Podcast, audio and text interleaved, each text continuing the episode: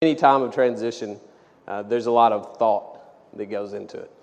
Uh, for me, whenever any change is happening in my life, when, when there's a big move, a big change in any way, it makes me start to rethink things, uh, to look at my life and think about what's, what, what are we really maybe nailing in our life right now, and where do we have holes in our life. You know, I, I think about my new routine with, with this transition. I, I've thought about a lot uh, about the change of pace, uh, about more office hours, uh, less out when, when, I need a lesson.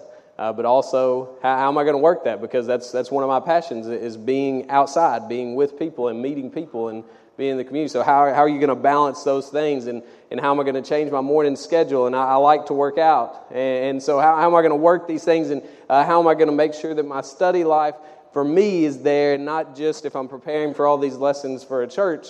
Uh, how, how am I not going to just do that? How am I going to make sure that I'm spiritually nourished at the same time? We reevaluate, uh, we rethink a lot of things, I hope, during times of transition. And that's what I want to challenge you to do, challenge us to do this morning, is to maybe take a few minutes and just rethink some things. Um, just to look at things and to evaluate because it's honestly a biblical concept and it's really healthy. It's really healthy to be able to look at our lives, uh, to look at what we do and say, hey, what are we really nailing right now?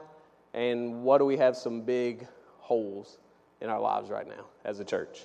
Uh, the first thing I want you to think about is rethinking your engagement. Rethinking your engagement. I'm not talking about putting a ring on it. Uh, I'm talking about your engagement with people. Uh, who are you trying to gauge? Who are you trying to reach? Um, is the goal at West 7th, this is a real question, this is something for you to think about, and you're going to dig deeper in your home Bible studies tonight, but is the goal as a church here at West 7th to reach unchurched people, uh, to people, people who don't have Jesus, people who don't have a relationship with God at all, or is it to really honestly reach church people? uh, reach people who are really comfortable and have a relationship already, and you're almost like you're recruiting new talent into this church family. See, because I, I was thinking about this the other day, and when I'm in this building, uh, I'm really comfortable. I am.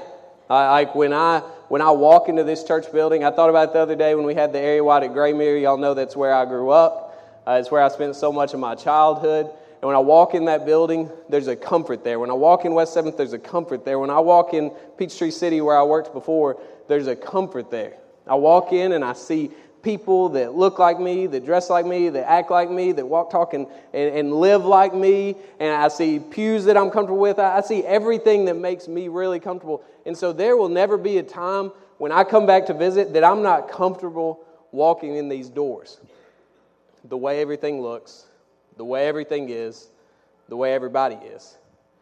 But the flip side of that, and if we're really honest with ourselves, is that with the way things are right now, there's some people who will never be comfortable walking through these doors. If your goal is to reach unchurched people, we think in church mind, if you grew up in church and you grew up coming, like we walk into places like this and we're so comfortable and it makes perfect sense the way everything functions to us. But to be able to be a church that changes and starts thinking of people outside the church instead of just recruiting people that already maybe go to church, that maybe know Jesus, You've got to start thinking, what would I think if I walked in this building and I had never been to church before? What would I think if I walked in this building and I never knew Jesus at all? Would there be this comfort? Would there be this desire for a relationship? Or would you honestly go in and say, hey, this isn't for me? You know, there's two questions asked. When you walk in, is it my people or are they not my people? And when people are choosing where they're going to go in life, that, that's the question we ask every time we walk into a new job, we walk into a new, new club, anything we join. We think, is this a place that's for me or not for me? And is West 7th going to be a place that honestly is for people, churched and unchurched. This isn't like abandoning the church people. This isn't saying, hey, hey, we don't want to get people in here that are excited about Jesus already, that have a relationship, they're ready to go. But it has to be, it has to be the kind of place that works on both sides of it, that is constantly thinking about people who don't know Jesus. Uh, Randy talked a couple of weeks ago about, about the walls. And it's funny as he, as he was talking about that, and he talked about the walls that maybe kept the woman at the well out, if you remember. You know, the walls of her sin and uh, race and gender and a feeling of worthlessness. And those are all things that are so true. These walls that maybe she put up in her life, or maybe culture put up in her life, and maybe that still happens today. But as I was sitting here, I was looking around and I saw these walls, and I, you know, we when, when reevaluating all this to go to two services or, or to stay together, you know, that was the the thought of, hey, hey, do we want to knock out a wall? You know, do we, do we want to knock out a wall? We could go that way. There, there's some open air, you know, maybe add 100 seats and, and have a temporary fix. It, it was definitely the right decision to do it this way. I, that's not where, where I'm going with it. But I was looking at these walls, and what we came to was that these walls, they're, they're not the kind of walls you can just easily knock out and have a contractor come in and fix. These are old walls. They've been here forever. They're not the kind of walls we build today. So you would have to do so much. It would be so expensive to be able to knock down those walls. And I think that's the problem when it comes to reaching our community, is that it's honestly going to be so expensive.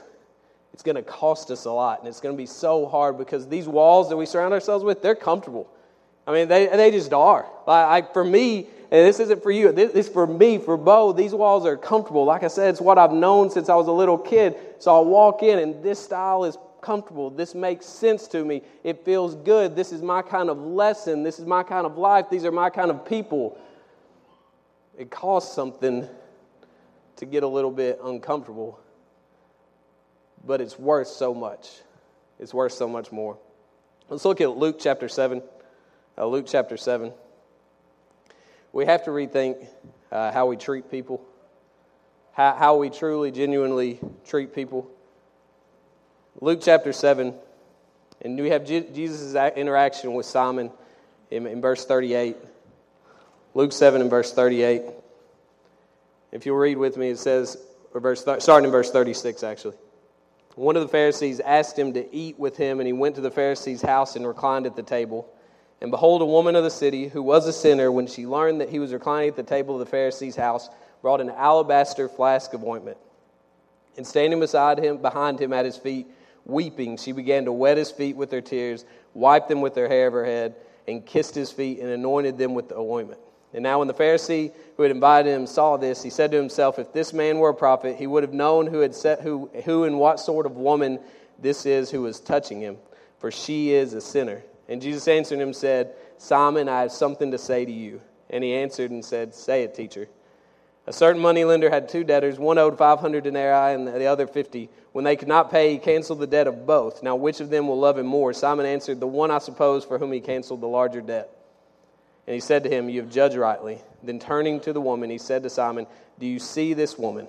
I entered your house. You gave me no water for my feet, but she has wet my feet with her tears and wiped them with her hair. You gave me no kiss, but the time I came in from the time I came in, she has not ceased to kiss my feet. You do not anoint my head with oil, but she has anointed my feet with ointment.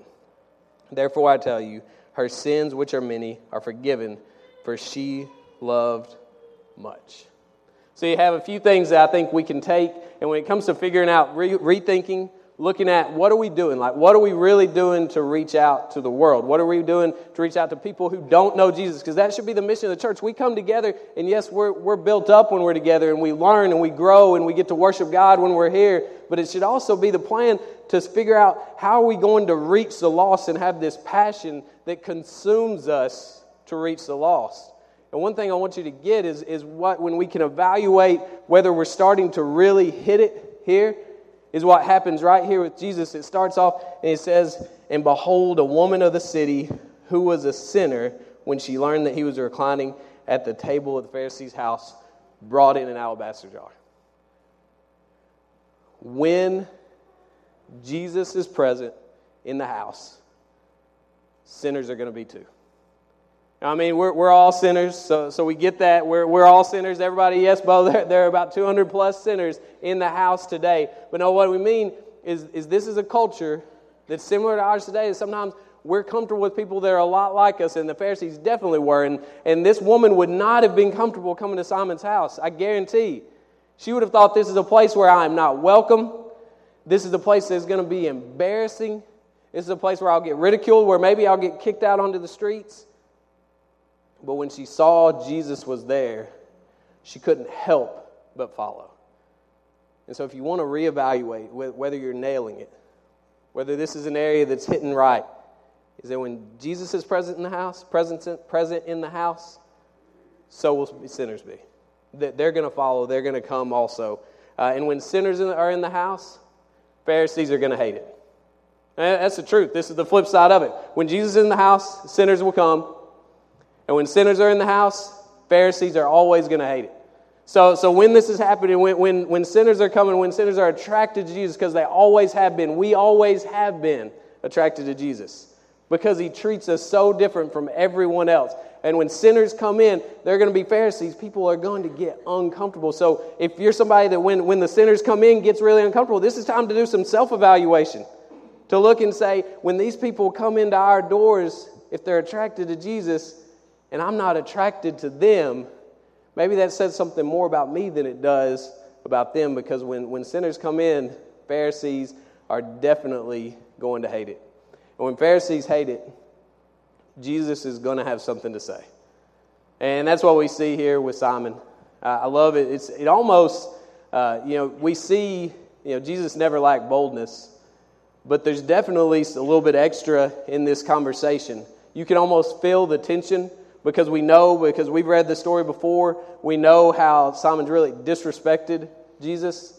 And, and Jesus says, Simon, I have something to say to you. And, I almost, I don't know about you, but I almost feel how, how pointed that is towards Simon. Simon, I have something to say to you. And he goes in, when, when, and he goes on, and he says, Do you see this woman? I entered the house, you gave me no water, you gave me no kiss, you gave me no oil. You know, he, he, he really goes through and he calls Simon out for the disrespect that he's been shown. When, when I came in, you know, this was just basic customs, the, the base of the culture. You, you didn't give me any water for my feet. You, you didn't clean my feet. You didn't give me a kiss. There was, no, there was no greeting. There was no showing of affection. There was no showing of being welcome. You definitely didn't anoint my head with oil. But this woman on the other side of that, this sinner, this woman who shouldn't be welcome, she hasn't stopped crying. She hasn't stopped wetting my feet with her tears and washing my feet with her hair. She poured this ointment all over my feet. So we evaluate that when, when Pharisees hate it, Jesus has something to say. And when love is in the house, sins are forgiven.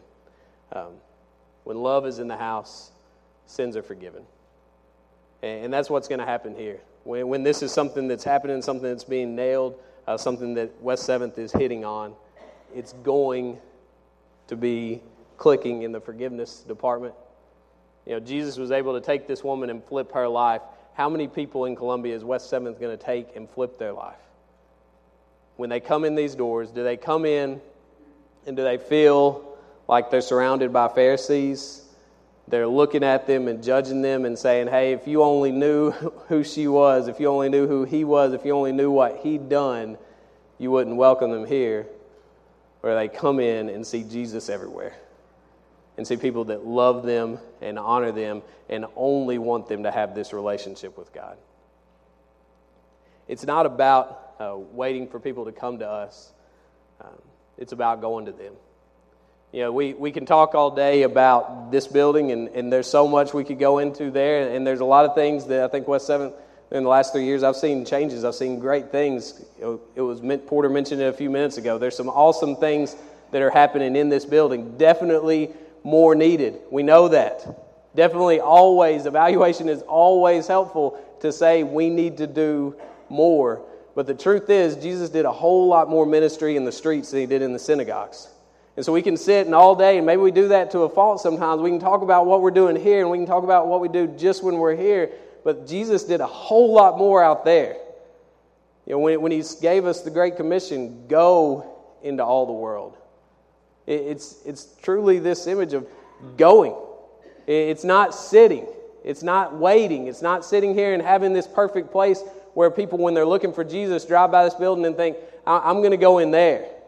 it's going out to people, it's how you live your life. So, thinking about how you engage people, and I think when we're rethinking how we engage people, we have to rethink how we teach people and what these relationships truly look like because it can't just be sitting and waiting for people to come to us.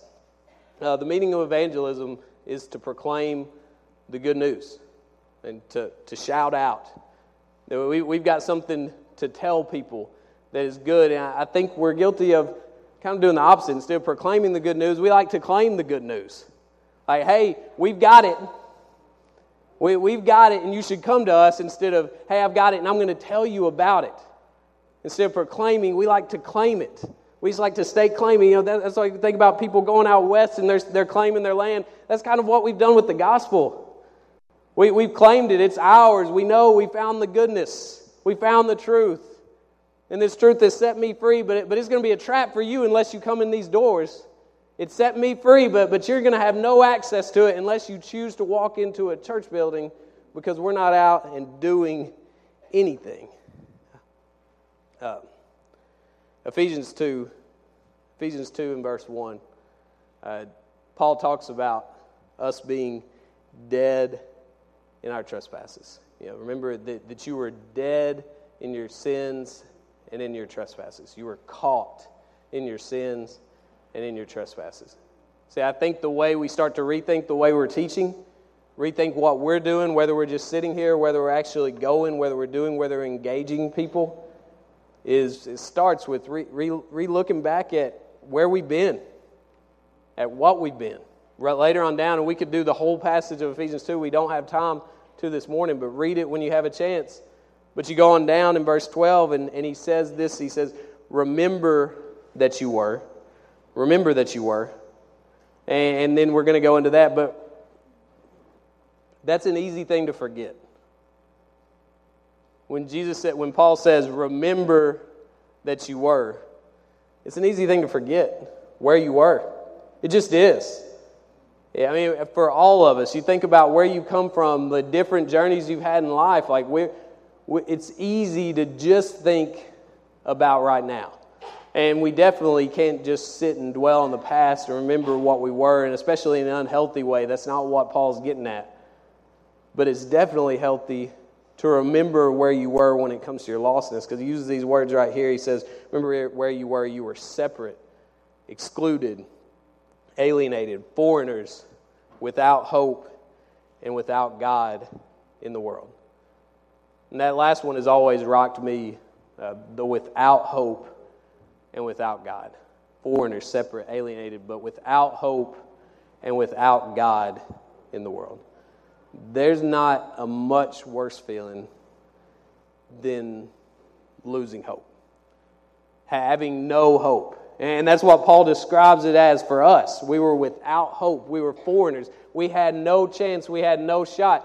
And if that doesn't change the way we go out and teach God's grace, doesn't change the desire to get out of our seats, to get out of our comfort zone and do something else, then I'm not sure what now, what will. And he says, verse 13, but now, but now in Christ Jesus, you who were once afar off have been brought near by the blood of Christ. Um, but now. So remember where you are. Remember where you were, but now remember where you are. Remember, remember what's been given to you. Remember how your life has changed, and then go and do something about it. This, this means going to unsafe places and doing unsafe things. And that's really scary for us. And, and maybe harder than ever to go to unsafe places and do unsafe things because we probably live in the safest or the most uh, safe, conscious time ever. I mean, our lives are around safety, right? I mean, they have. I mean, like our whole lives revolve around safety. We live in gated communities, gated schools, gated churches. Like we revolve around safety. We have alarm systems. I we have booster seats. We have car seats. We have all these things. And, and so, obviously, as a parent of a four year old, a 20 month old, and a two month old, I think safety is great. My, my house, I try to make safe. I don't want them to get hurt. As you saw, Whitley broke her arm a couple weeks ago. I didn't do a very good job. Uh, but, but sometimes we fail. But I love the thought of safety. And I'm not saying that safety is wrong. but I know that fear is. And we walk a really thin line when, when we, we're constantly trying to be so safe that we cross over and we're really just afraid. It's not, it's not wrong to be conscious, it's not wrong to be aware, but it is wrong to be afraid. It's wrong to be afraid to go places. It's wrong to be afraid to do things. It's wrong to be afraid to engage people that may be different from you, may have a different background, may in your mind look rougher. That's wrong. So we have it's okay to be safe, but it's definitely wrong to have a fear of engagement. I think that's what our safety can lead us to if we're not careful. Our whole life is so safe, so gated, so boxed in that really we don't engage anyone outside of it. I think about riding in my, my pa's truck when I was little, and we were talking about this the other day. You know, it's my red Dodge. Y'all haven't seen it most. It's, it's had a leaky gas tank and uh, it's getting fixed. But I have an 86 Dodge Ram that was passed on to me by my grandpa. And I can remember when I was four years old, you know, we would go to Walmart, which was Ozone, Tennessee to Crossville, Tennessee, you know, 30 minutes. And, it would be my granny, my pa, and one week would be me and my two guy cousins, and the next week would be my two sisters. We alternated Saturdays to go to town to go to the Walmart. It was the Walmart, not Walmart, the Walmart. And we'd get popcorn, you know, they had the snack bar. It was good. We had fun. And I just remember, you know, I was four years old. I was Presley size. And we strapped one little one, one, one belt across all of us. And I can remember we had a swimming hole like a, a mile down the road uh, that we would ride in the back of the truck. No adults. I'm three, four years old, and I'm just riding in the back of the truck. And now I look at that and I'm thinking, y'all, we're crazy. like crazy. I, Presley would jump out of the back of the truck. I have no doubt that she would jump out of the truck, but maybe she's a little different than me. Yeah. Safety, good. Fear, wrong. And Jesus taught us that continually the way he interacted with people. Like I said a minute ago, Jesus did a lot more ministry on the streets than in the synagogues. He wasn't afraid to go to people, wasn't afraid to engage people. Guys, if we're, if we're just right here, you're not out there. If your life is not intentional, too, you're not going to engage these people. You're not going to build relationships. It's great. I love this thought of my church friends are my best friends. That's true for me my best friends in Columbia, even coming back and having all my friends from growing up, my best friends are here. That's not bad, but maybe it is. Because we definitely need to make sure that just because our church friends are our best friends doesn't mean that we have no friends. That we're, that we're not engaging people, we're not building relationships. Jesus, when he walked in, when he first met Matthew, you know, he's walking and he sees his tax collector in his tax booth and he says, Follow me. He engaged him. Uh, he reached out to him. He, we rethink the way we do things and, and really rethink and go back to thinking like Jesus did. Because Jesus walked the streets and he talked to people and he built relationships with people. And I love this story of Matthew because he, he engages them and he says, Follow me.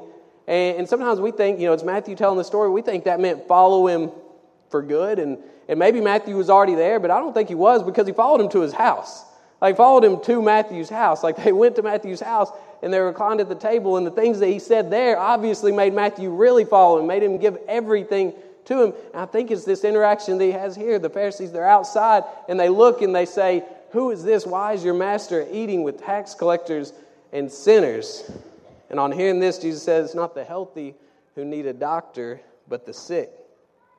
But go and learn what it means. I desire mercy and not sacrifice, for I've come to call the not come to call the righteous, but the sinners.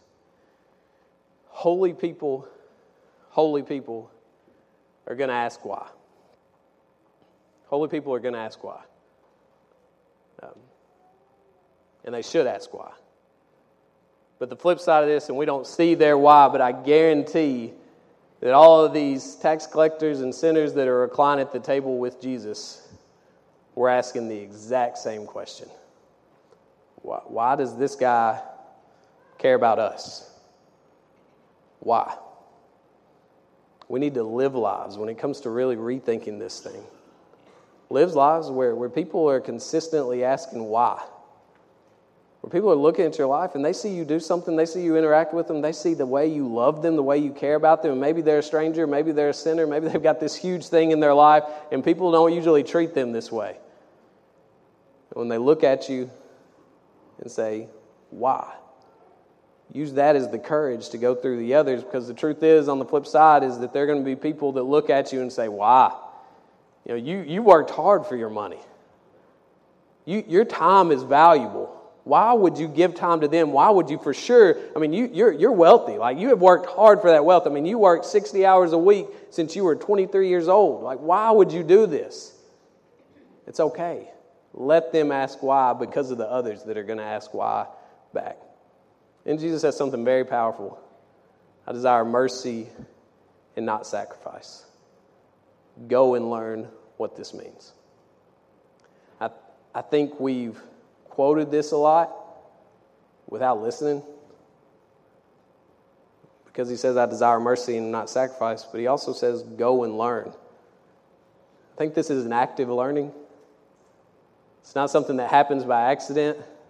If you want to learn what this means, start practicing it. You know, we think about baptizing people, and that, that's something we, we love, and it's a beautiful thing and a joy to get to see somebody go into those waters. But baptizing somebody and, and making disciples is not the same thing. Making disciples is honestly really messy. Like creating disciples is messy. And I think that's where the mercy comes in. We have to be people that are consumed with following after Jesus, with being people that walk into the messes and love showing mercy towards the lost. And that makes us rethink our holiness. Um, you know, Jesus here, he, you know, these are, these are guys who were holy. You know, they, they, were, they were people who had it together when by, by earthly standards they, would, they would be holy. And Jesus asked them to kind of ask us to rethink holiness. In Luke 18, we have uh, a parable that Jesus tells about the Pharisee and the tax collector. Again, it says um, in verse 11, or verse 10 two men went up into the temple to pray, one a Pharisee, the other a tax collector. The Pharisee, standing by himself, prayed thus God, I thank you that I am not like other men, extortioners, unjust, adulterers, or even like this tax collector. I fast twice a week, I give tithes of all that I have, plus the tax collector, but the tax collector, standing afar off, would not even lift his eyes to heaven, but beat his breast, saying, God, be merciful on me, a sinner. I tell you, this man went down to his house justified rather than the other, for everyone who exalts himself will be humbled, but the one who humbles will be exalted. So you have, you have a great start and a horrible start here. You have the Pharisee who, who starts it off, I thank God that I'm not. And I mean, that, I mean, it almost makes you cringe when you read it, but maybe we're guilty of mis- misviewing what holiness, what justification, what righteousness with God really is and this is the way we treat it sometimes. We walk around and we, have, we live in a really broken world, so we see some really bad things. And if you watch the news, we see them constantly. That, that's what they pipe into our houses. And if you're on social media now, that's what it is. And it's just a lot of negativity. And it's really easy to look at how bad stuff is and think this way I thank God that I'm not. To start to look at the world and, and to fill in the blank, you know, to, to thank God that I'm not whoever, whatever, wherever living in this country, living in this way, living in this city, living in this state. And then he goes beyond that and he, he says all these ways that he's good, but he also says that I'm not like this tax collector. You have to be really careful because you definitely don't get what holiness is in God's eyes if you're looking at somebody you interact with and thanking God that you're not like them. Because you have no true self evaluation of where you've come from. No real value of what God has placed on every soul here. And then, and then you have the flip side the guy who starts it in the great way. The tax collector, the one you wouldn't think who, who was standing afar off, didn't even feel worthy. And, and again, that, that's, that's what we're getting at. You know, need to be a place where People that would normally stand afar off feel comfortable coming close. Because the reason he was standing afar off was exactly what the interaction showed us. What the Pharisees say about him, you know, I'm glad I'm not like him. That to be the kind of place where people that would normally stand afar off, that would not be comfortable, look and, and say, these are, these are people that love me. These are people that care on me, about me. It says, Have mercy on me, a sinner. He beats his chest. He wails. He's weeping. You, you get the image here when he says he beats his chest. He, he's distraught. He's torn up about it because he knows he needs Jesus. Because holiness, we've got God holiness, like true holiness. We've got the holiness that we're striving for. And it starts, I mean, it starts with the recognition of what we're not, not what we are. And that's why the Pharisee had it so backwards. It starts with recognizing what we are. Holiness, obviously, we know means to be set apart, to be different. In 1 Peter 1.15, don't conform to the evil desire you had when you lived in ignorance, but just as he called you to be holy, be holy in all that you do. So there's a change in our life. There is. When, when, we're, when we're running towards holiness, there, there's a change in the way we live our life. And that's what it truly means to be set apart. It means you're different. It means don't be like you once were. That's all things. That, so we, we lump that in, and sometimes we, we pick our big sins, we pick the things that have controlled us, but it's running away from those other things. That Maybe it's jealousy, maybe it's pride, uh, maybe it's humility that you don't have, maybe it's, maybe it's riches that, that you just seek uncontrollably, whatever it is. It's being different from the world. The world says that doesn't make sense, and God says it makes perfect sense. So we have to rethink our holiness. Uh, and then we have to rethink the person beside you. If you want to, if you want to change the way you live outside these walls, it has to start with, with how you're treating the people next to you. You're not going to magically start loving the person that's standing beside you, getting a cup of coffee, if you don't love the person that's sitting beside you while you're singing, sitting in the row in front of you, if you don't have that kind of relationship. In Galatians 6, Jesus talks about this, and he says a couple things that really stick out. First, in verse 1, he says, If anyone is caught in any transgression, you who are spiritual should restore him in a spirit of gentleness. So that's what this kind of love is. Like, think about the person next to you in a different way. And that means when somebody's trapped, you want to restore them you want to get them back, but you want to do it in the absolute right way. But what it doesn't say, too, is be afraid to go talk to them, be afraid to love on them. I think for years we, we've gone two extremes that are both wrong. We've either gone at people and we've kind of beat them up, made them feel worthless because of their sin, worthless because of what they're struggling with, or we've gone the other side and say, well, you know, I don't want to make them feel bad and it'd just be really uncomfortable, so, so I don't want to go to them at all because I'm sure that I would do it wrong. And here's one thing I can promise you if you're doing it in love, you, you won't do it wrong. Follow what Paul said. Go to them with the spirit of gentleness. You know, and I think this, there's kind of an image that he's getting at here when they're caught. Like when you're caught in sin, I kind of picture being caught in a trap and you don't go and help somebody out of a trap, say, say my foot is in a bear trap and it's right here. You don't come to me and say, hey, Bo, I'm going to help you out and start ripping on my leg. I will scream, I will hit you. Uh, we will not, it will not end well. What you do is you say, hey, Bo, let's calm down. Let's calm down. Hey, let's really, let's really look at the situation. Let's see how things are going to play out. This is not good. This is ugly. You know it, I know it.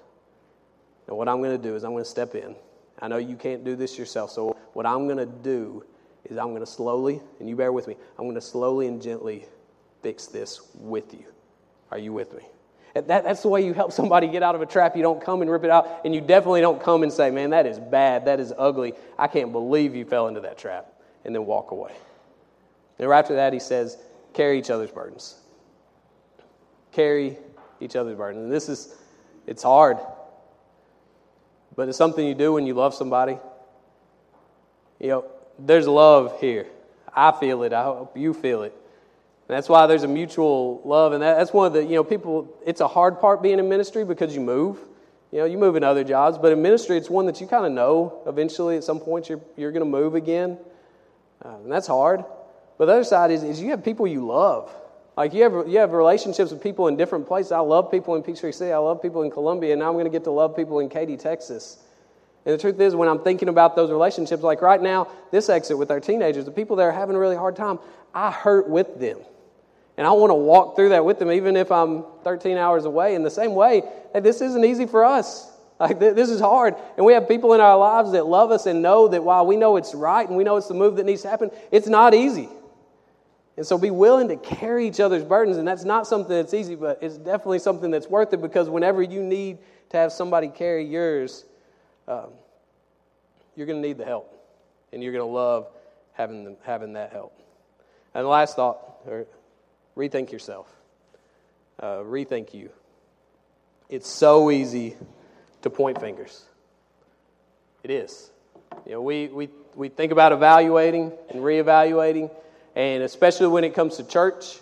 And like I've, I've been on the professional side of it and watched both sides, and it is so easy to point fingers. And it's so easy right here because you know, we, we are kind of members while we're on staff and, and you want to change things and you want good and, and you get frustrated. And It's so easy to sit and say, from your seats, to say, man, if the elders would just fill in the blank. If Randy would just preach, fill in the blank. Man, if the worship was just fill in the blank. And I'm not saying that you shouldn't want different. That you shouldn't look at needs and see something that's maybe missing and say, man, that, that could be better, uh, that, that could be different. I'm not saying that's wrong because it's absolutely not. It's not wrong to want better. It's not wrong to look and to say, hey, that should be different. We need to make some changes in that area because we could reach more people. But it's for sure wrong to see the need to be different, to point at the need, and then not be different yourself. You know, it starts with rethinking your own life. You know, are you looking and saying all the things that could be different, all the things that could be better, but then really not doing anything of substance in your own life? Just pointing fingers at all the other people that are making things wrong. And if they would just do this, no, it starts with you. It has to start with you choosing to be different. You think back to that prayer, and it's thank God that I'm not. And this is a trap that we've fallen into, thinking that it's all about the other people when maybe it starts with us. And it, it's, it's a lot like what James describes in, in chapter 1. Uh, talks about looking in the mirror, and he says in verse 22 Do not merely listen to the word and so deceive yourselves, do what it says. Anyone who listens to the word but does not do what it says is like someone who looks at his face in the mirror and after looking at himself goes away and immediately forgets what he looks like. This is almost, you know, comical to think about, to, to look at this passage because we, we do it all the time. We look in the mirror and we evaluate our needs for our own life. And, and maybe you're looking in the mirror and you're patting your belly and you say, man, like, that's a, that's a little bigger than it was last year. Like, some, some things have changed. And you know, like like maybe maybe my hair is a little too shaggy or my beard, you know, maybe maybe y'all don't like it. I like it. It's okay. Uh, but may, maybe it needs to be trimmed a little bit. It needs to be shaped up. And we see a need, we look at it, and then we walk away, and we do nothing about it. Rethinking is the start, but actually doing something is the finish, and it starts with you. Rethinking your story uh, may mean rewriting your story like truly looking and, and rewriting what your story is, and it definitely means changing the author.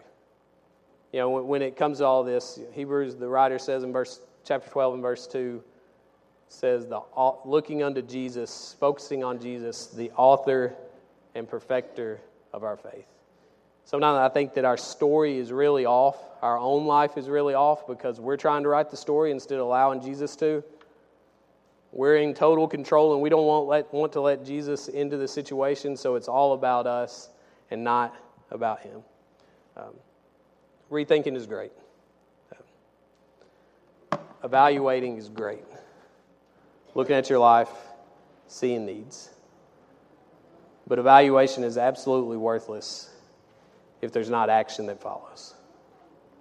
We evaluate all the time. You get evaluated in your jobs you evaluate every Sunday morning you come here, right? Like you look and you say, man, that worship was great. And that singing was off. Man, there was a big crowd. Man, it looked a little, looked a little thin.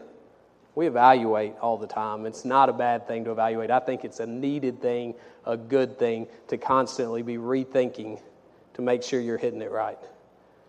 But what's horrible and what's wrong is when you constantly rethink, constantly evaluate, and then do nothing about it, have no action that follows. Um, maybe you're here this morning and you, you've evaluated your life for a while and, you know something's off. Like you, you know that there's something missing, but you just haven't been able to pull that trigger to do something about it. Maybe, maybe it's a first step thing where, where you need to put on Christ in baptism. Or maybe it's a, a getting back right, and this is the first step of action towards being in the right place with God and changing your story, rewriting your story, whatever that need may be. Uh, would you come as we stand and sing?